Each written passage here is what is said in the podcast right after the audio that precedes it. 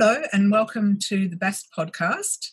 Today we have a slightly different teacher to the usual. We have one of our best graduates, Matt or Matthew. Either, either way, yeah. either, um, who has been uh, an enthusiast of BAST for a while and definitely a very keen student. Yeah. And really, uh, I think blossoming into a vocal nerd, which is great. So, we're going to find out a little bit more about Matt and have a discussion about his journey so far and find out if there's anything that uh, I can do to help him on his way. So, welcome, Matt. Hi, very, I feel very welcome, and I just want to quickly say thank you so much for having me on. Uh, it's indeed a pleasure and an honour uh, to be involved with you guys at BAST and uh, and everything that you guys have done over the past sort of six months for me. Great. Well, the thing is that BAST is here for people like you. I think it's mm. great for us to be talking to the more seasoned people, but actually, at the end of the day, BAST is really about the us, the, the juniors, the developing teachers. That's how yeah. I like to think of you, because I was there. All of us were there. Yeah, and uh, we all came, um, you know, along that journey, and we all worked, uh, you know, the hours, etc. But we also did the studies, and we had all had mentors and people that helped us mm. along the way. You know, mm. the shoulders of others, as as they say. Yes. So I'd love to talk a little bit about your journey before you decided sure. to do teaching. So what uh, was your mm. experience before that? Well, how far back do we want to go? Do you want to go to when I started singing, or? I mean, I I've always music and singing always been part of who I am from it already started um, with choirs at age six when I got um, a choral scholarship to join uh, New College Choir in Oxford. So my hometown is in Oxford. Only recently moved to London. Um, and that was a very intensive introduction in singing. It was, you know, 17 hours a week, um, you know, mass five or six uh, times a week. So that was, that was a song, uh, even song sort of every evening.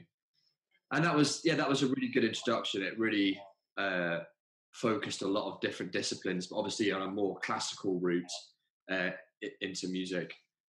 And sort of from there, I did that for uh, six years until I was 13. Then I moved more into performing arts, and that was more sort of uh, theatre and you know musical theatre and stuff like that. And then I went on to university and I studied music there, which was mainly based around singing and uh, I did bits of romantic and opera music there. So that was again a lot of a lot of teachers who were of the classical background. I had one really good teacher in the middle though, um, called Leanne Poyser, who uh, is now teaching at uh, the school that I went to. She's um, she's a you know a really good all round coach, and I think it, it was sort of I won't I won't jump the gun, but it was part of of that experience with her that later on in life made me have this revelation that I wanted to be a vocal coach. And then sort of in between, then I did I did my uni thing and got my degree um, and was in a band at university. And that's when I got into this other side of what I do, which I'll explain, which is the more music production and, and, and songwriting and stuff like that. And I did that at university, and that led to me doing a master's program in music production. So I went from this singer who wanted to just be about singing to also this sort of uh, behind the scenes person who also wanted to be involved in making the music and um, and you know that the other side of the artistic journey as well as just the performing. So yeah, then I then I moved to London, um, like I said, a couple of years ago, and I went down this working in recording studios route, and I did that for you know just over a year, year and a half or something, and I realised that it wasn't everything that I was about.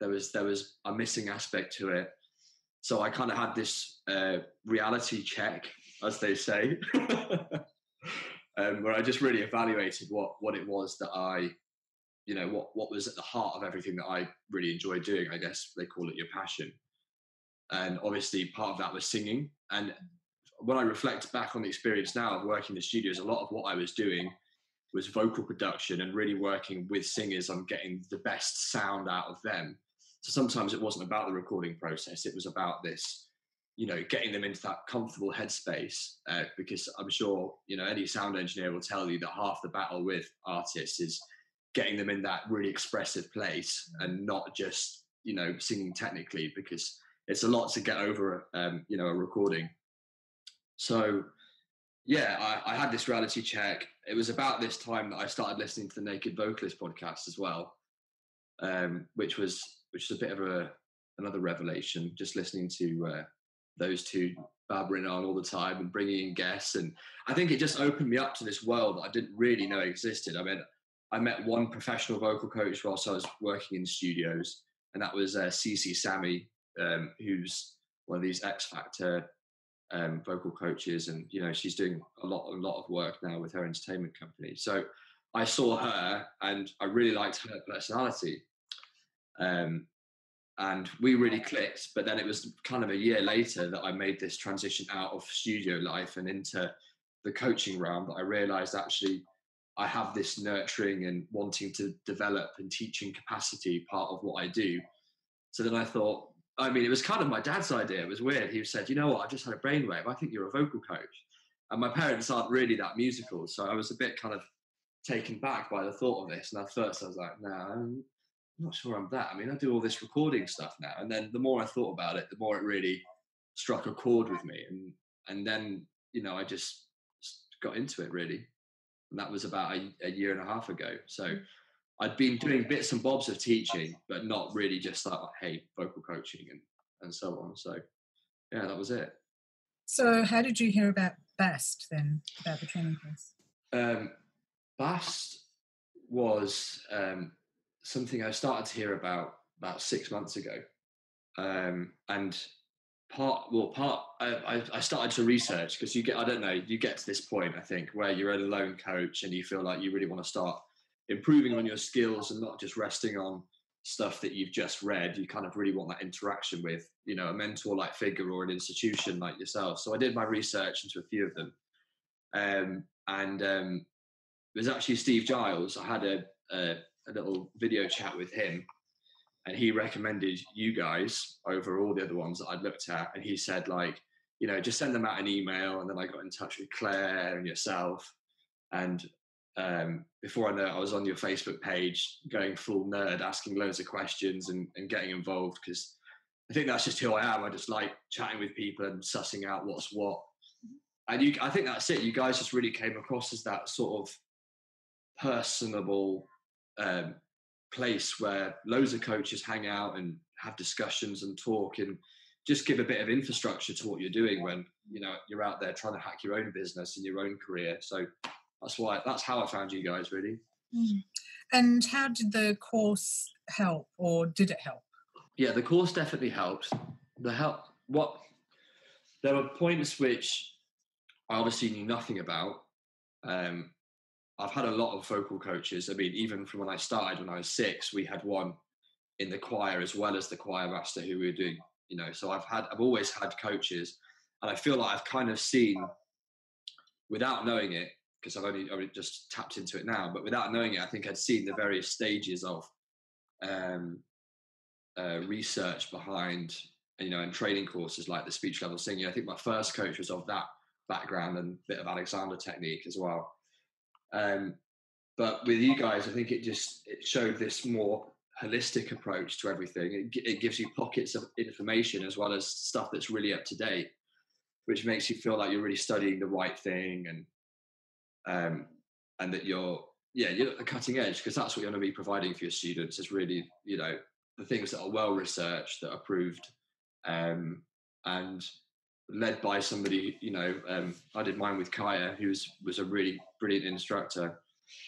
And I think it's doing, and the group environment as well really helps. So I think specific bits of information here and there, but it was really just that sort of group learning, kind of like being back in a seminar or something like that. It's just really good to bounce ideas off people as well. I think, yeah, that was the best bit, I think, was when you have your own situations and you can voice them and then you can also learn at the same time the practical things that are going to help you you know overcome your own teaching obstacles and, and gaps in knowledge. Mm. what was the biggest obstacle for you then as a new teacher? As a new teacher? Mm. so before BAST. Yeah. Um confidence i think. And i, I there's quite a unique way i had of of getting over that confidence which is um I held sort of a presentation workshop launch because um, obviously people had started to know me for the more production side of things. So I invited quite a few of my connections and and and friends and even some potential clients, and I just said, I just laid it out on the table and was just like, this is, you know, what my life has been, without giving too much of a life story. I did the whole like, this is what my life has been. You know, I've I've worked in other countries recording, and that was when I got to this point where I realized that artist development and in in aspects of uh, vocal coaching are what really chime with me and these are the things that i can do and offer. So i really just upfront just invited the people to me did my, my little pitch thing or whatever you want to call it um, and I, I think but there was there was definitely i remember i was absolutely shitting a brick beforehand because i don't know it just felt like such a, a big like you know i wanted to get it right obviously because it's quite a big thing to to want to change but i actually think it's more a synergy of what i do now. So i still i you know i'm i've got my own business now with music alignment which i set up last year and that offers you know a whole range of different packages and offers to independent artists looking to upgrade their aspects of their music or aspects of their business and strategy. Um so yeah i think that obstacle was confidence and really being assertive and being like, right, this is it, and, and committing to it. As a teacher. As a teacher, yeah, as a teacher, and and then getting the clients. Obviously, that's an obstacle, but um, I, I've always, I don't know. I think I've always been quite good at finding clients and and and putting lots of you know irons in the fire when it gets to marketing and and looking for stuff. So that's never been too much of a problem yet. Fingers crossed. Mm. Um, I guess I'm not seasoned enough to have a, you know, I've had a downward spiral. yeah, there's so many things I want to kind of explore mm. a little bit further, actually, Matt. Yeah. One of the first ones is actually your personal experience going mm. from that transition from boy, were you boy soprano? Yes, uh, treble. Yeah, and what happened during um, pubescence? Yeah. Were you able to get through? Were you guided through, or did you have to figure it out yourself? I, I I had a pretty good experience, I think, because I know that for a lot of choir boys, as as they're known, um, it can be it can be a difficult transition when you've been used to having this, you know, athletic voice. My voice broke quite gradually, so I, I was one of the first choruses to actually. It was it was a weird staging. I went to like an alto for about three months, and the the choir master wanted to keep me on because my voice broke early at about you know just before 13 so sort of 12 13 but it wasn't like a overnight sort of where is my voice? I, you know it it sort of gradually went down. So i was you know an alto at first and I, and I got to sing with the men in the back of the choir which is a different experience. And you know a bit of mentoring there on your voice and your new register as it were. And then i slipped down to tenor. And then i sort of stayed in this sort of high baritone tenor state for quite a while. Um, but I, I, when I moved school, I went to obviously this more performing arts school, and they had a, Leanne was a really good teacher, and that was when I really started to mix the different styles that I could approach, you know, musical theatre and jazz, and still bits of classical, and even stuff like Elvis Presley and the rock and roll sort of stuff. So I think at that point, I really did have good guidance, um, mainly from a teacher that really believed in me, um, and and yeah, just was had the right level of encouragement to, and and the know-how to know which songs to choose. He had an excellent overall knowledge of repertoire, which I think meant that I could quite easily sing lots of different songs. You know, she had a real awareness of where my my register was and, and my voice. So I think that was really good. That was mm. really good. Were there any particular exercises that you did that helped you through the transition, or? Oh God, that's the question. I think I don't remember to be honest because it was a while ago. But I mean, all, we were doing lots of the the standard stuff, and I think at that point it was I really, when you're a treble, you kind of have this amazing voice, and you're not really aware how how blessed a sound it is. And then when you come out of that, you have to really learn how to support your voice and control it. So there was lots of um, breathing and and body awareness exercises that I was doing. Um, you know, which some of them are still part of my practice today, and, and even what I coach. You know, the fundamentals of, of breathing. Even in the BAST course, it's very like you know the power source filter. Um, you know, it's all about the power to begin with, and then from there you've got that good solid foundation. So and that's what I started to learn at, this transition was a lot about how to support and control the voice through breathing exercises and techniques mm. and just building that awareness because when you're 14 15 i mean you're not highly self-aware so um, i think that it all seemed a bit woo-woo at the time but actually you know it's, it's stayed with me so mm.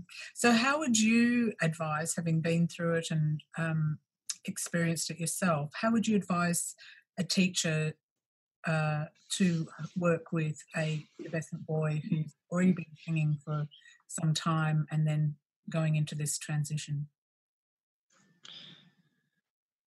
I think I think always with young students, it's all about um, finding their enthusiasm because that's going to drive and determine what they're going to learn.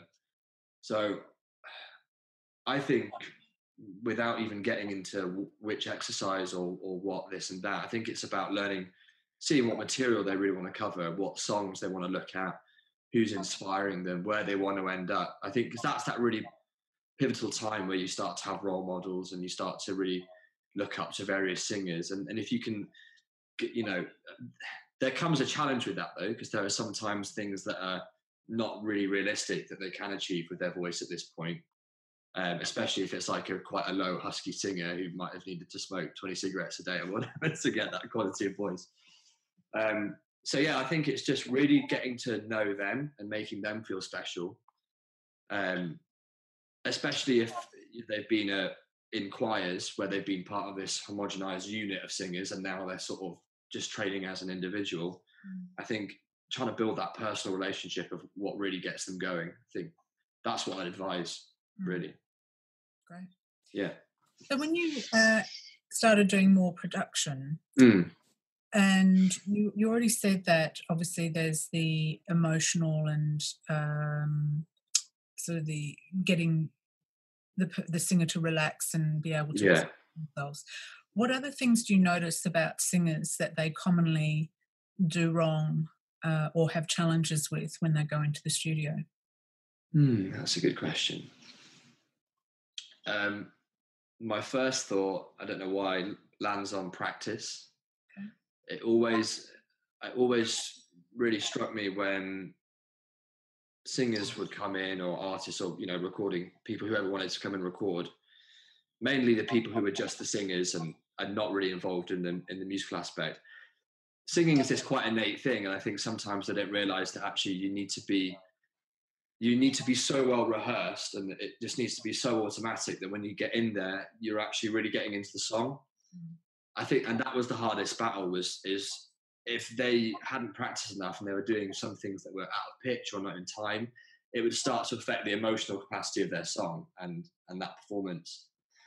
So uh, that's that's what i'd say is i mean we, there's always more practice to be done. I think it's like give it a bash at recording it yourself. I mean, studios are expensive places, and you know, getting production teams involved are, uh, are not cheap, especially if you're an independent starting out artist. So, you know, there's a lot that you can do yourself and explore yourself.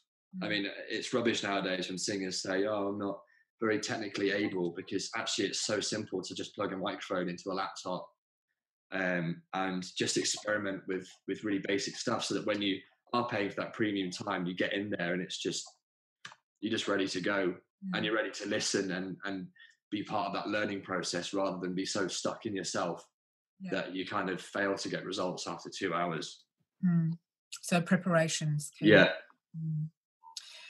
So what now that you've uh, had some education, got a little bit better mm. uh, at understanding how to work with the voice and teach. Mm-hmm what are the challenges that you're finding now as you're working with singers? The thing that sometimes I don't quite know how to put this into words, but it's all about trying to get to the the, the root of the problem quickly. I've that's still a bit of a challenge with some people, mm. and I you know I don't know if it's something for me to blame or if it's something about the relationship or if it's about the individual. It's probably about the understand the working relationship. I think sometimes you know there might be some sessions where someone will book in one thing with you because they're going on tour and they want to learn you know it's like almost like vocal consultancy mm. um, but it's the real long term people i think sometimes it's always always setting those short term milestones, being able to come back to them, reflect on how much improvement you've made. Um, I think that's that's a difficult thing, which is just really being able to anchor those milestones of improvement and where they're gonna, you know, where they're gonna work next. I think that sort of thing. Because mm. sometimes it, it can just happen in a session, and and it's almost like a magical thing. Like you'll you'll go through different exercises or maybe different ways of visualizing something um, or you'll get them to lie down on the sofa and sing something and then it'll release a bit of tension in their back that they didn't know they had.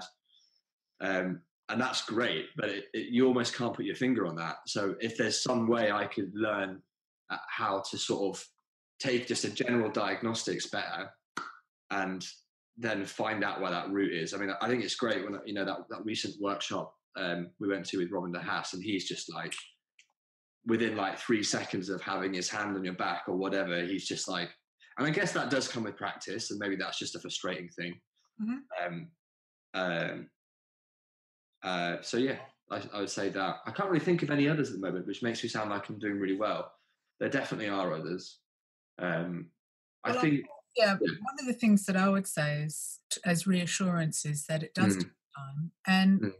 my overall vision with with BAST is actually that we're there for the first three years of mm. a singing teacher's initial journey.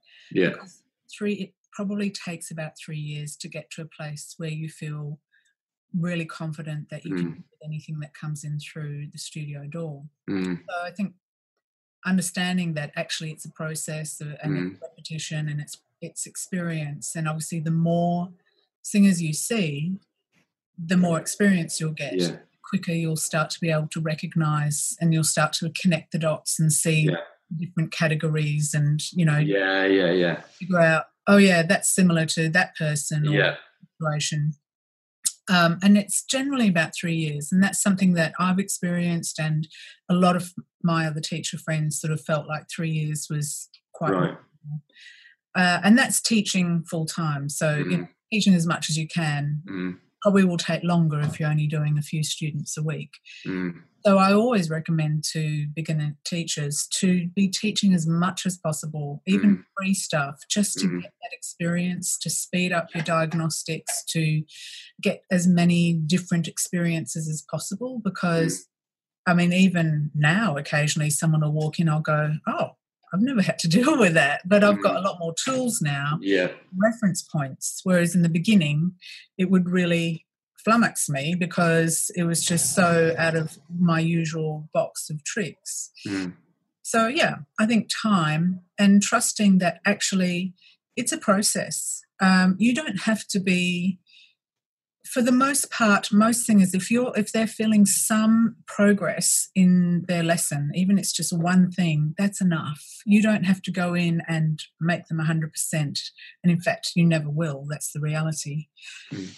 Uh, I feel like my job as, as a singing teacher is to become redundant. You know, that I teach the student enough that they can go away and figure a lot of this stuff out for themselves and then maybe just pop back periodically for a check in or if new things occur um, or new challenges. Mm-hmm.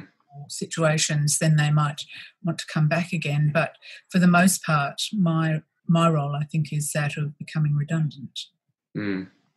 yeah it's, it's sort of giving them the the power and the knowledge to to move on and and fly. Exactly. And, and, that's I yeah. like that analogy. So so far what would you say have been some pivotal things for you teaching wise uh, in your mm. teaching experience? I'm sure there's been um, i think um uh, yeah. One pivotal point uh, obviously when I started was I, I signed up with um, an agency in London called quintessentially education. They had, you know, they have lots of different types of teachers and coaches and tutors and all sorts signed up to their uh, agency. And I think it was pivotal for me actually having somebody source me clients at first, just because it it, it made me really get that um, professional interaction between what, how you're trying to organize and set about and and set the boundaries of what you're doing and what you're not doing. I think that was a bit of a, a learning curve, especially as I hadn't really overly formalized the, the teaching that I'd done so far. And that made me really put on my business cap and think about, okay, what sort of people do I want to teach? What sort of ages are they? What what things are they interested in? Um, because there's there's lots of singers out there, but there's not always going to be the singer that fits with you as a coach, um, and neither are you going to necessarily serve them the best. So, I think that level of maturity about understanding which people you're actually going to be able to improve and which people you're not. Mm. Um, that that was a, a pivotal realization, and and then also knowing with some people what their you know the, the time span you're going to work with them, or not the sell by date, but the how how long do you think you're going to need to work with them to get them to a point where that they feel success, and then and then also knowing like are they going to want to take it past that point? What you know once they've got to that point, are they just going to be happy being themselves? You know, and and if part of you know part of um, working with that agency was not all just vocal coaching. There was bits of you know piano tuition and bits of um, guitar work, and sometimes a marriage of, of, of singing and piano and so on. Um, which I feel is great because it's like a very creative space where they're sort of you know learning these transferable things and oh what's that scale you're playing the piano why are you doing that because that's a really important question like why do we do scales what what do they achieve um you know is it about muscle memory is it about and and I think that being able to almost teach them how to what they're being taught, that was another revelation as well. Just really, and I think the BAST course really amplified that. It's this understanding that it's a two-way learning street, and if you're able to teach them why you're teaching stuff, sometimes it's not the right time to do that because it's a bit boring. And they just want to get on with the day and do their pieces. But when those natural, you know, inquisitive moments come up, I think it's a real, you know, opportunity for you to be able to solidify what you know and then also get them on the same page as you so that they're not reluctant to be able to do some exercise because they think it might sound weird or something like that uh, so you're talking earlier about the marketing side of things what mm. marketing have you been doing already and what what have been your challenges there um, so like i said that first thing was about confidence and getting yourself out there, wherever out there is. So there's obviously the physical form of you being out there, and there's the virtual form of you being out there. Um, if if my advice to any start out coach would would be to stage some sort of event or workshop because it's actually a relatively easy thing to do. Obviously, getting people to show up is sometimes not that easy, but I mean, having a vocal coach, you really want to suss them out. So if you can meet, if you can do this sort of meet and greet experience where you do a couple of exercises and you just lay out basically what you're doing and what you're offering. I think people want to know obviously what's in it for them. So you need to really clearly lay out what your offerings are. You know, if you've got any um, packages, any programs, um, and also just to do uh, what have your like checklist diagnostics before you sign them up, so that you don't get so far down the line that actually you realise maybe that wasn't meant to be. So with marketing stuff, I'd say um, a, a, big hurdle as well was getting my virtual presence out there, which was building a Facebook page and uh, you know get, getting a news uh, a newsletter together with a mailing list because that's obviously one of the only things that you own at the end of the day. If you own people's emails, that's the information that you have. It's not down to any algorithm that Facebook or Instagram has and will change. Mm. So because you never know, one day it might not be about followers, it might be about views, or it might be about likes. Or email is just a tangible, you know, straightforward relationship you have with that potential new customer, as it were.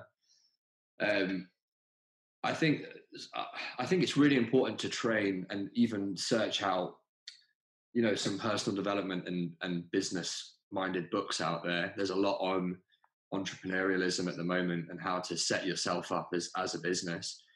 We do live in the age of the entrepreneur, which is great for vocal coaches because you have to you have to be like that. You have to have hustle as well as charm, as well as knowledge, as well as a good voice. I mean, really, you have to be the full package, don't you? And no one knows it. um, so that getting the the the people engaged with what you're doing, I think that's the most important thing. Whether that's in a physical sense or in a virtual sense, knowing what you have to offer, where you're different, where your niche is, where you know, if you're just a vocal coach, well, there's a million of just vocal coaches, but are you a vocal coach that specializes in this type of singing with this? Because as they, you know, as competition grows in the marketplace, especially in in um, you know uh, music professionals, there's there's a lot more of them nowadays, especially freelancers and so on. It's really knowing about what your niche is and being able to just in a short space of time be able to convince that person of what you do, what you know, and you know what's on offer mm. um, and uh, getting a website together was really important i think especially as what i offer is a little bit more than just vocal coaching you know there's aspects of you know in the arts development there's aspects of the production and even how they market themselves mm. um, and also aligning them up with other potential team members to take their careers further forward so for me, I really needed a website because I, if I tried to have a discussion about what arts development is to an independent artist, it's a bit of a dizzying thing. So you kind of want to have that initial meeting, tell them a bit about it, and then give them a place, or you know, refer them onto a place where they can see more.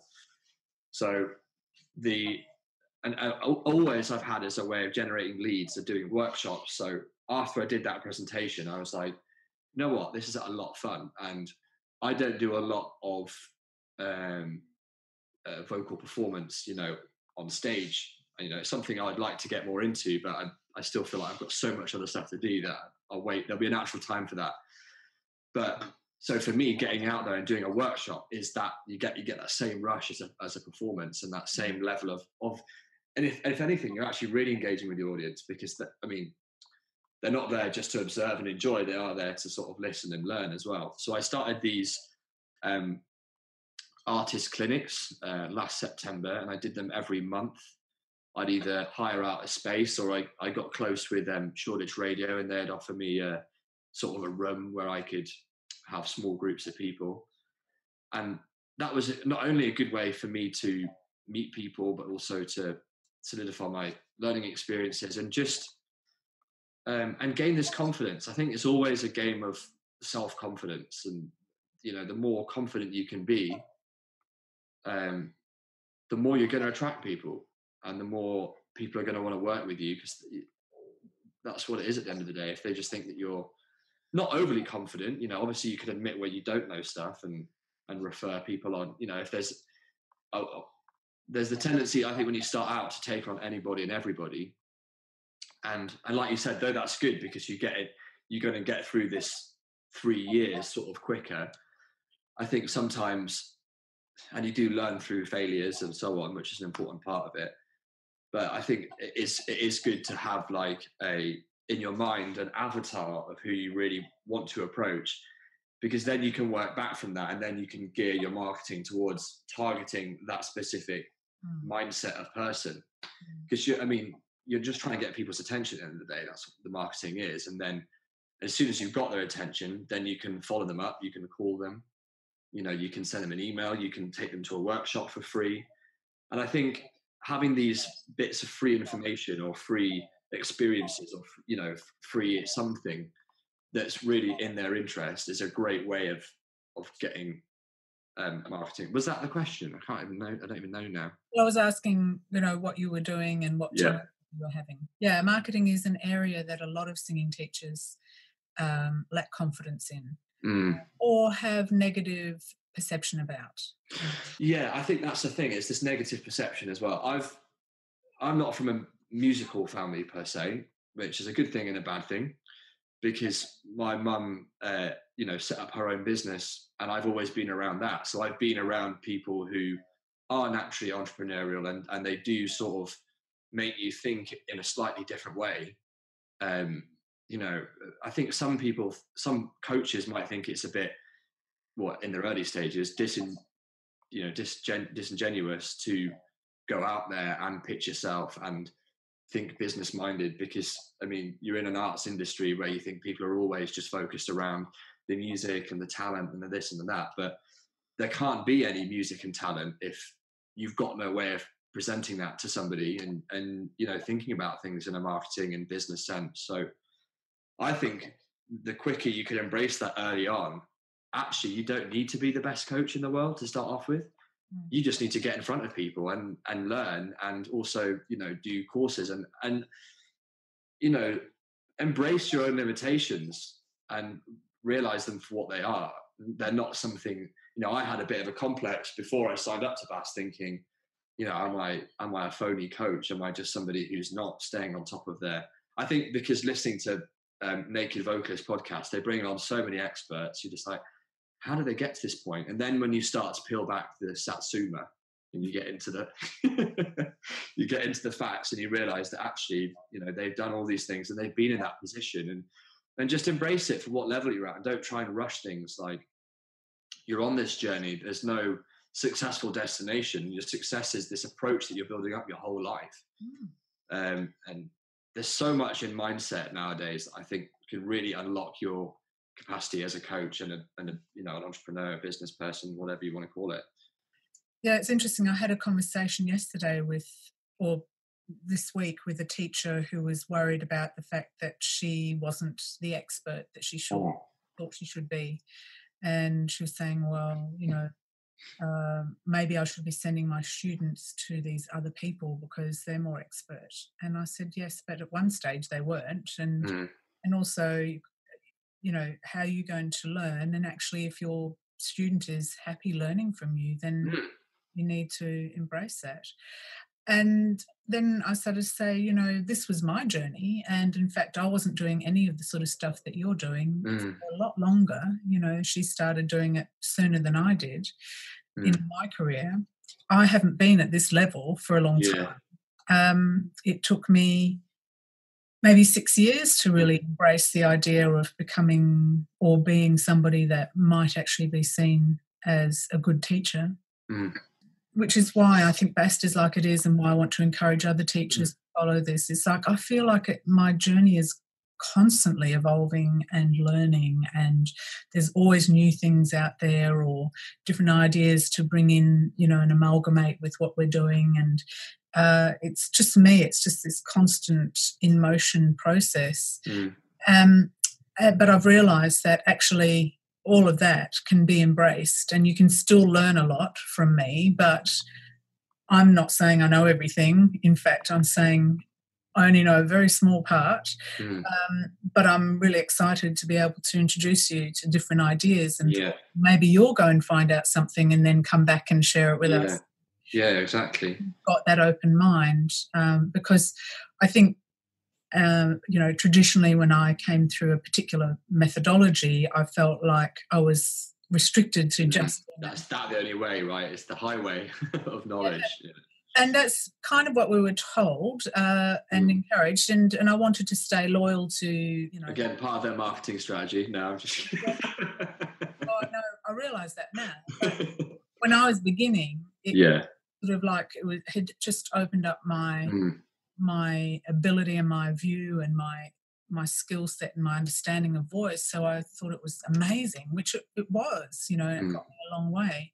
But and again, the market then was people who had no knowledge. So as soon as this one thing comes along, it's like, wow, this is this is there's nothing else like it, and you you got to go on that at the time, haven't you? And it has. A contemporary vocal pedagogy has changed significantly since when I first started. No, I'm sure. I'm sure. First of all, we always reference the classical. Now I feel like we've got our own pathway. Yes. And there may be some things from classical, but for the most part, there isn't. You know. And that's and that's a big thing for me as well. Is is um, coming from this background of purely classical, or not purely, but heavily centered around classical teachers. I think that was the norm. So all, all the teachers, you know, they they use those techniques, and sometimes they weren't appropriate mm. because you don't always need to sing, you know, like an opera singer or, or, or whatever. Yeah. So it's yeah, it's, it, that's what's really encouraging about about BAST and, and indeed the modern era of um, vocal vocology and pedagogy is that it's it, it is. I mean, I think also what was interesting what you said about the person you spoke to earlier this week and who thought they weren't expert. But you know, the definition of an expert is somebody that knows more than you, and they know more than their student. Mhm. You know, it's not just there are levels of expert, and really, it's all of these different coming together of different minds. That's the expert sort of. That's where the expertise is. It's in this amalgamation of all these different um, backgrounds because one thing, one area of teaching will apply to one student and will not to another. So, you know, I think what what I said with with the marketing, like you kind of want to be known for one thing, but I think if you just only hammer home that route, you're going to quickly get left behind because the next load of coaches are diversifying what they're knowing, mm. and actually, you know, suddenly speech level singing is seen as a kind of outdated form, and if that's all you did now, you wouldn't necessarily get the response that you might want if, as a as a vocal coach with with your clients and so on. So on the one hand, you kind of got to balance what you're learning with what you're marketing. I think mm. If you generalize with the way you're marketing stuff, there's too much option for the for the person. They don't understand what you are offering, what is in it for them, what do you do specifically. Um, so you got you got to you got it's a balance, isn't it? You you've you've got to develop both sides of the cookie, really. And then the other thing is that you don't have to stay there forever. Yeah, so you can and you can target certain markets in for different things that you do, Mm. which is definitely what I do. Um, what sort of resources do you use to help you with your uh, either your business or your teaching or your music industry Hmm. or maybe all of the above? You know, what what have, what have been some really useful resources for you? my biggest resource, I think, um, is people. Mhm. and I think it's having a really active network of of different people. Like I work with you know recording engineers, producers, and managers, and other vocal coaches, and I mean the, the music industry is this really um, it's constantly evolving and, and and changing, or at least that's the way it feels now to to me, and there's so there's so much room for opportunity that you kind of the best way to gauge that is by having a resource that is actually a network of people because they can point you onto things or they can sort of open your mind. I mean, the the, the first thing I when I started to have this sort of revelation that I wanted to do my own thing and be my own business and and you know set about carving my own path in the industry was when I worked at the recording studio and I was also uh, they took me on as an artist relations, which meant I would go out and find clients to you know artists whoever wanted to record and bring them to the, the studio and then you know put them in front of a producer and, and try and you know be a connector and these and you know to from a to b in the studio and so on. And so part of that experience was going out to as many quote unquote networking events. Some would be um, talks some would be just like you know uh, drinks or something like this.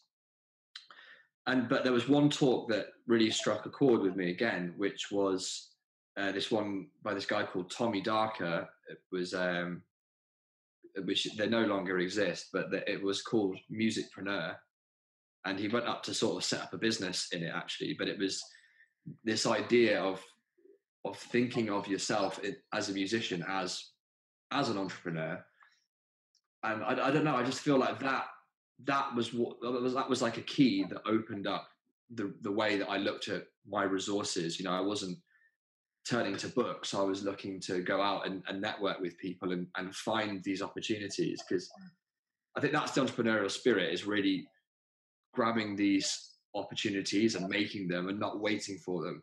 And there's and there's there is an, an expectation I think from modern people from sorry the modern generation that opportunity will, will kind of come onto your lap and that you don't have to fight for it, that you don't have to really work for it.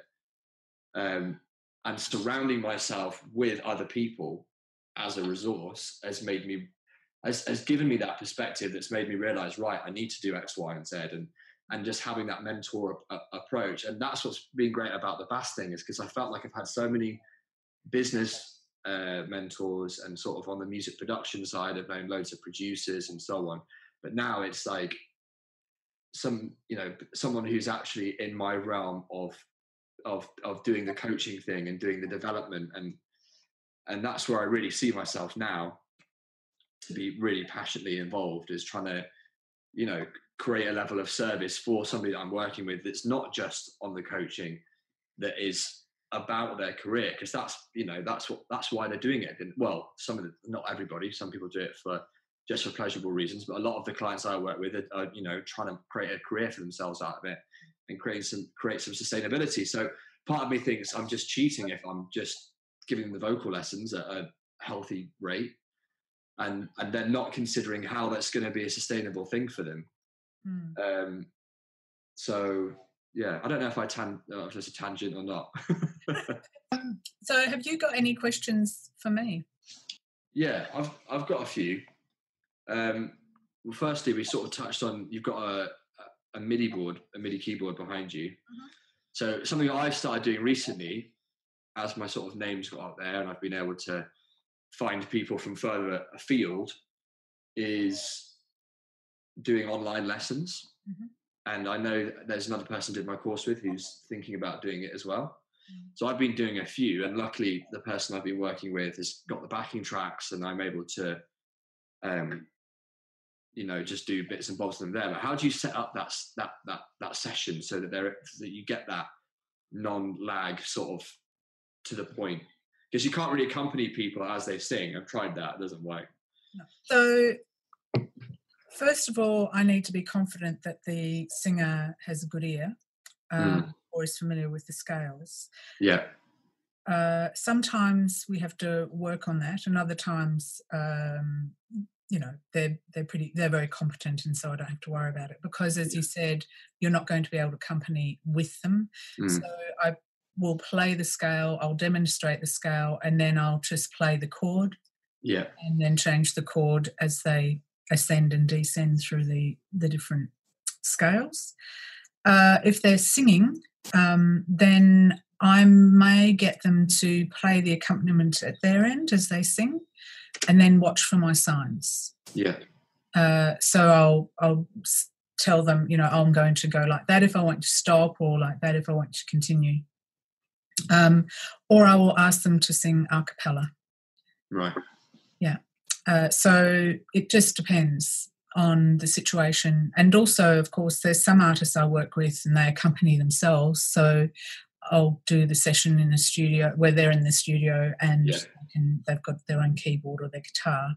yeah, Uh, so yeah, it's not from a performance part, point of view. It's going to be more challenging, but you Mm. can work your way around it. I also tend to have shorter lessons. right, Uh, now, I used to teach half-hour lessons. I don't teach half-hour lessons anymore. Uh, so now I do one-hour sessions. But because of the way my sessions have changed from straight ahead technique and um, application to Mm. much more um, sort of holistic. yeah, So I can do an hour now, and yeah, I won't do an hour of technique online uh, yeah, or or even technique and application. I tend to make that half an hour. Uh, Mm. But usually the online sessions now are a combination of different things. So definitely in the early days, uh, I would do it half an hour. When I first started, actually, I used to teach over the phone. Wow, Yeah, so how, how quaint. so um, what it made me do, or what it did for me, was that it really made my ears yeah, better. laser sensitive. Mm. So I could really hear when someone's larynx was coming up, or uh, as well as Mm. obviously if the vowel was changing, going too wide, or whatever it was doing.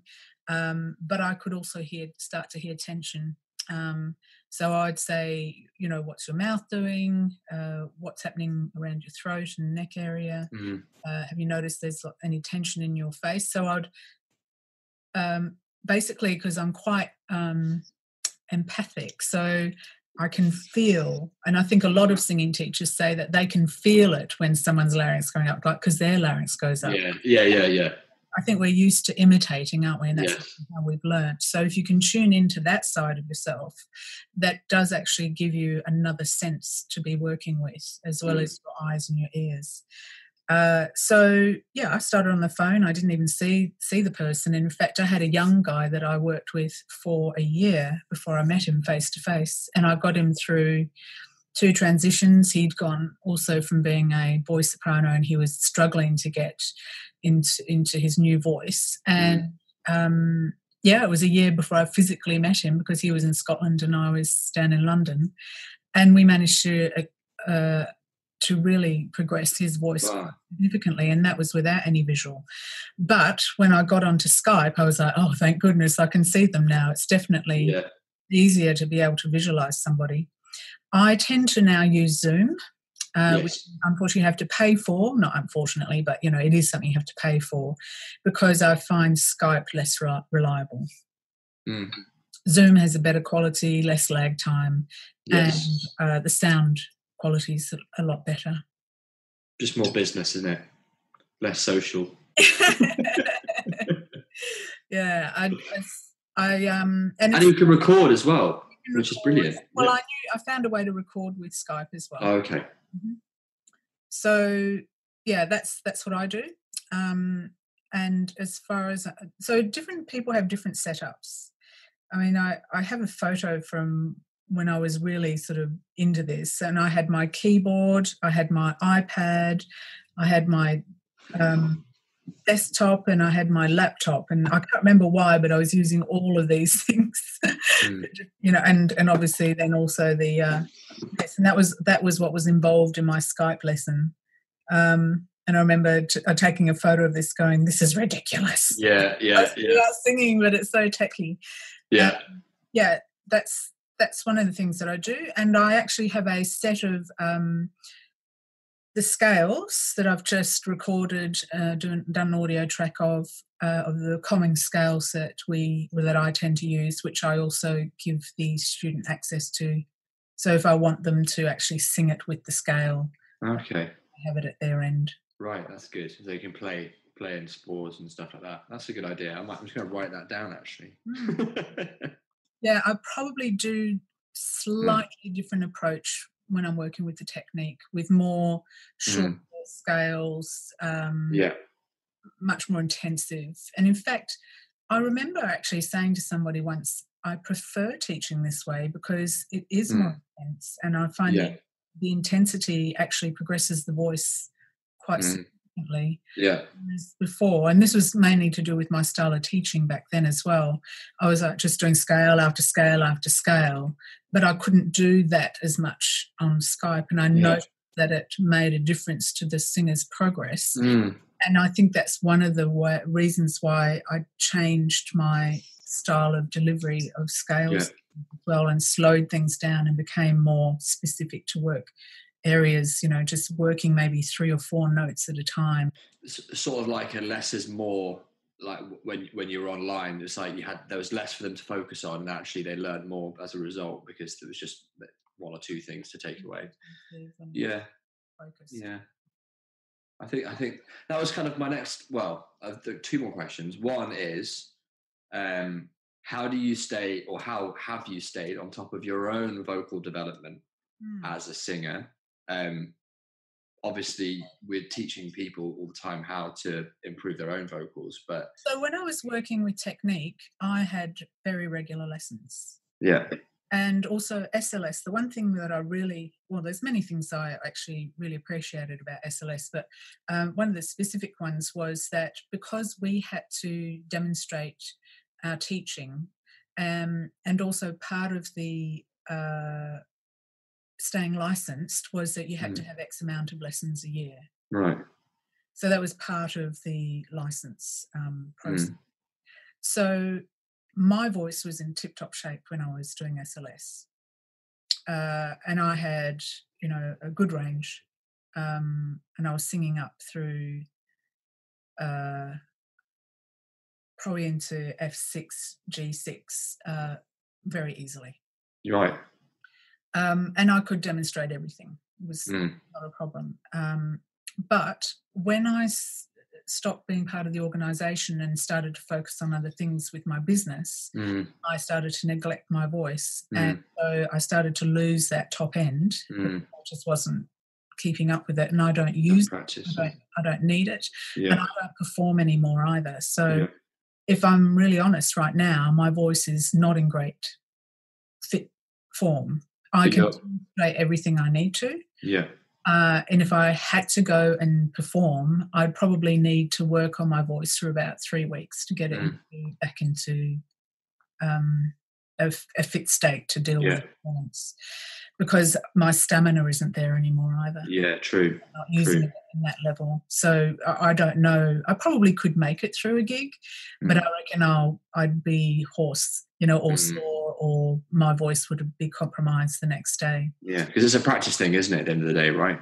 The length of.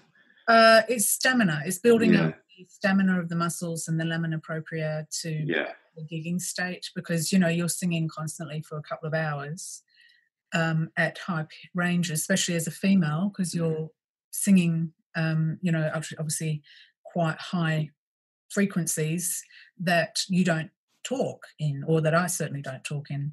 So if I don't build that back up, those muscles are going to get fatigued. The lamina propria will get probably a bit swollen, and I could well imagine uh, that that's what would happen. That I'd end up being probably tired, vocally fatigued the next day if I didn't start doing some stamina work before. What's different about now is that I can get in there very quickly because Yeah. I know what to do with my voice. I know the exercises that take me there, and I have way more tools than I did when I was gigging. Um, Mm. I just don't use it anymore. Yeah. No, I see what you mean. There's there's a relevance, isn't there? I guess is it relevant to have that that range now? Well, maybe not. Well, when I was teaching technique, it was relevant because I was working with singers that were singing up those high ranges for females, and for me to be able to demonstrate going through that, you know, the high C's and into. Uh, I wouldn't say that high G's were comfortable for me, but I have a, I had a lot of students who they were able to get through, um, definitely through up to the high C this which is the C seven, is it? Four, five, six. No, C six, isn't it? Mhm. Um, and uh, I wanted to be able to demonstrate that I could do that, Mm.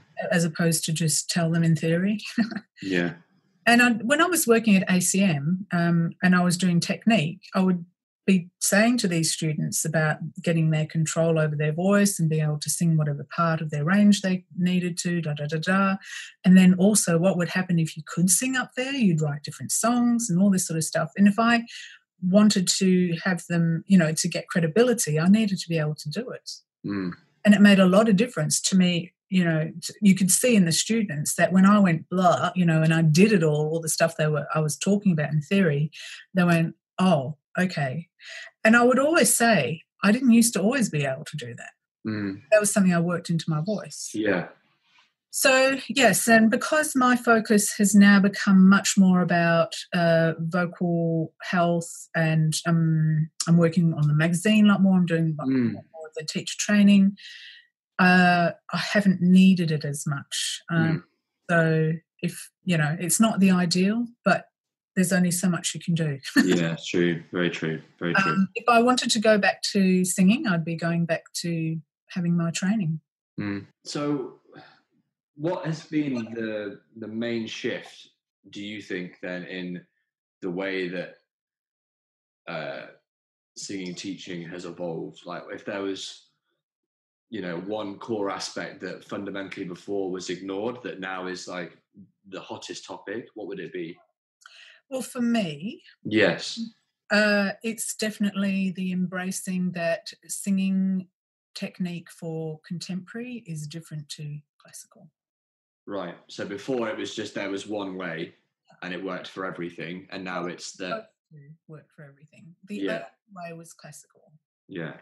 and I knew that it was it, it wasn't right for me because Mm. I did classical for seven years, and I Mm. couldn't sing through my my transition. I couldn't sing with a that chestier resonance Mm.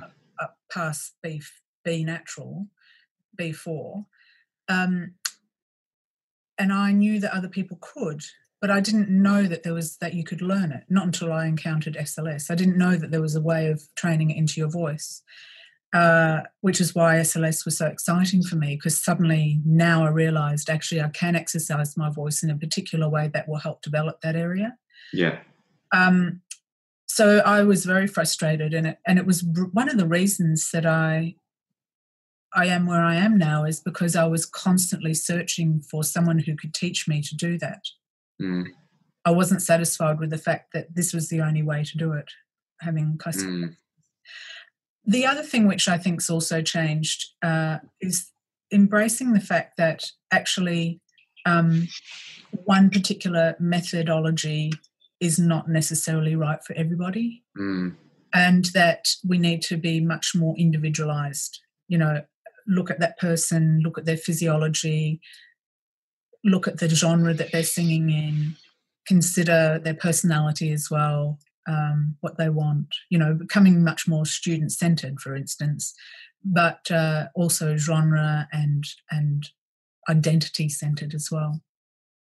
So that's that's been definitely a change over the last 24 years or actually probably longer than that because i started um, my singing journey you know when i was in my 20s Mm. Yeah. Seems to be the time when most people. Oh, you started your singing journey in your twenties. yes so i sang i I played instruments Yeah. i was 19 What were you, what were your instruments? i was a clarinetist Oh, I kind of thought that. Got that vibe.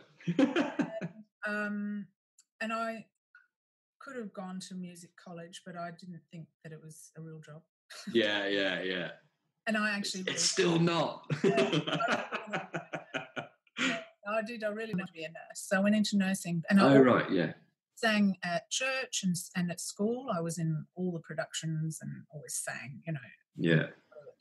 But I didn't think that was a real job either. You know, Mm. less even less so than the clarinet because with the clarinet, I knew my teacher was the uh, principal clarinetist in the you know symphony orchestra so i knew it was a real job and he was the teacher and so i thought okay i could see that that was a job but singing i was like how is that a real job Mm. so in, in even though i enjoyed singing and did a lot of singing all the way through my teens um, and even in my early 20s you know i would always be singing at people's weddings because they'd find out that i could sing Mm. singing at parties and if there was any singing to be done i was doing it. But it wasn't really until my mid 20s that i decided to go and learn. Mm. so i started quite late.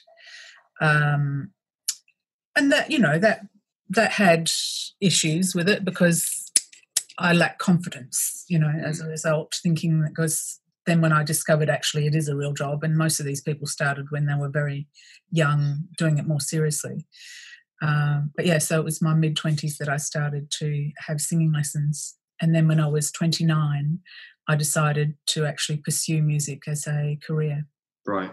so I came into it quite late. Do you think then that part of this sort of nursing personality then is that always been something you've wanted to include in your your your coaching, your practice now? Um, I well, it's very interesting you should say that because initially I didn't even think the two were connected. Mm. It was one of my friends who said, "You're so lucky to have that nursing uh, and the medical background because when you're teaching a student who's not well or is on a medication, you can answer all these questions and Yeah. what's happening their voice." I had imagined that once I started my teaching career, then nursing would be just that would be Mm. it. It hadn't occurred to me somehow that I could bring these two things together. Yeah. So um, that, yeah, it definitely wasn't. And then when I was uh, working with SLS, it wasn't encouraged to bring anything else in. Yeah. You were just doing SLS, and that was it.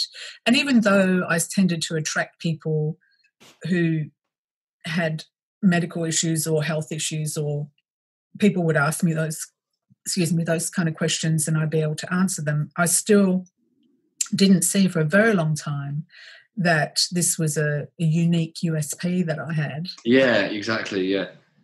uh, and so, yeah, probably I didn't really delve into that until 2011, which was around the time that actually I started BAST.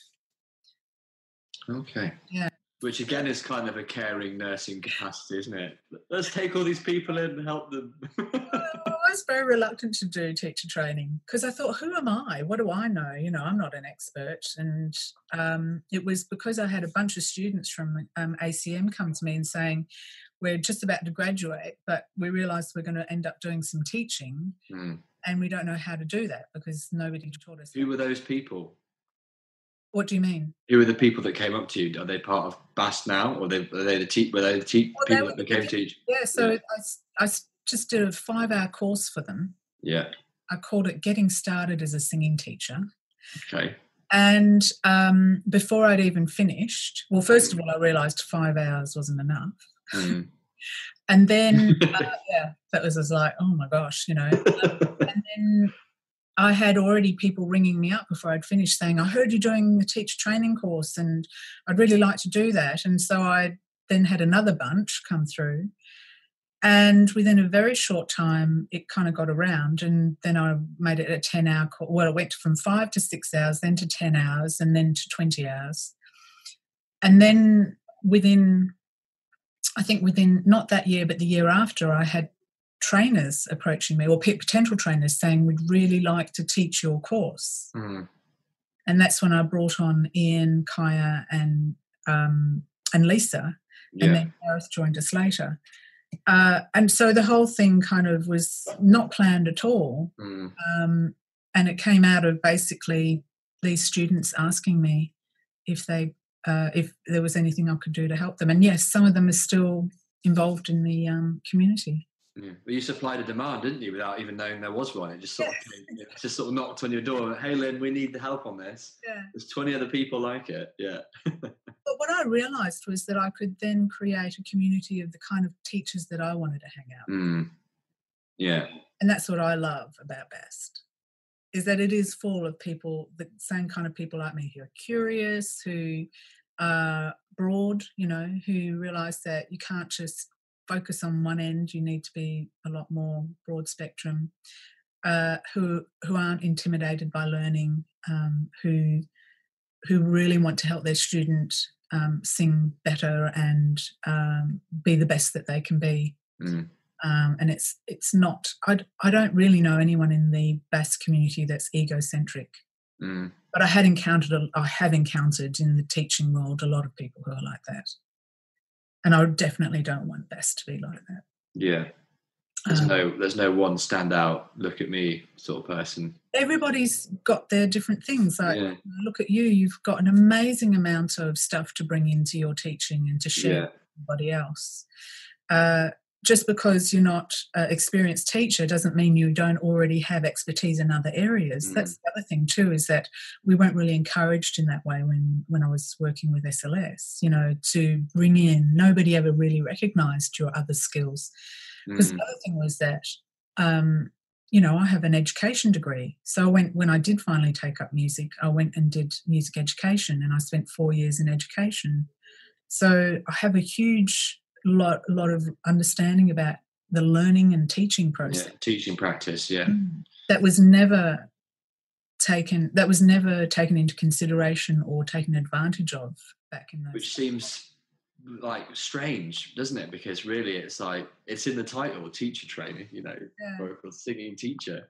yeah. You can't have the singing without the teacher. Because that's the thing as well. There's there's people who are singers but not necessarily teachers, you know, and there's there's people who are really good at at their profession as a as a as a whatever, as even an artist, but it doesn't mean that they're necessarily the right personality or they've got the right skills to be able to impart that knowledge in a way that's going to be, you know, taken on board and and because that, that's you want to equip your students to be able to deal with life, right? That's kind of part of it.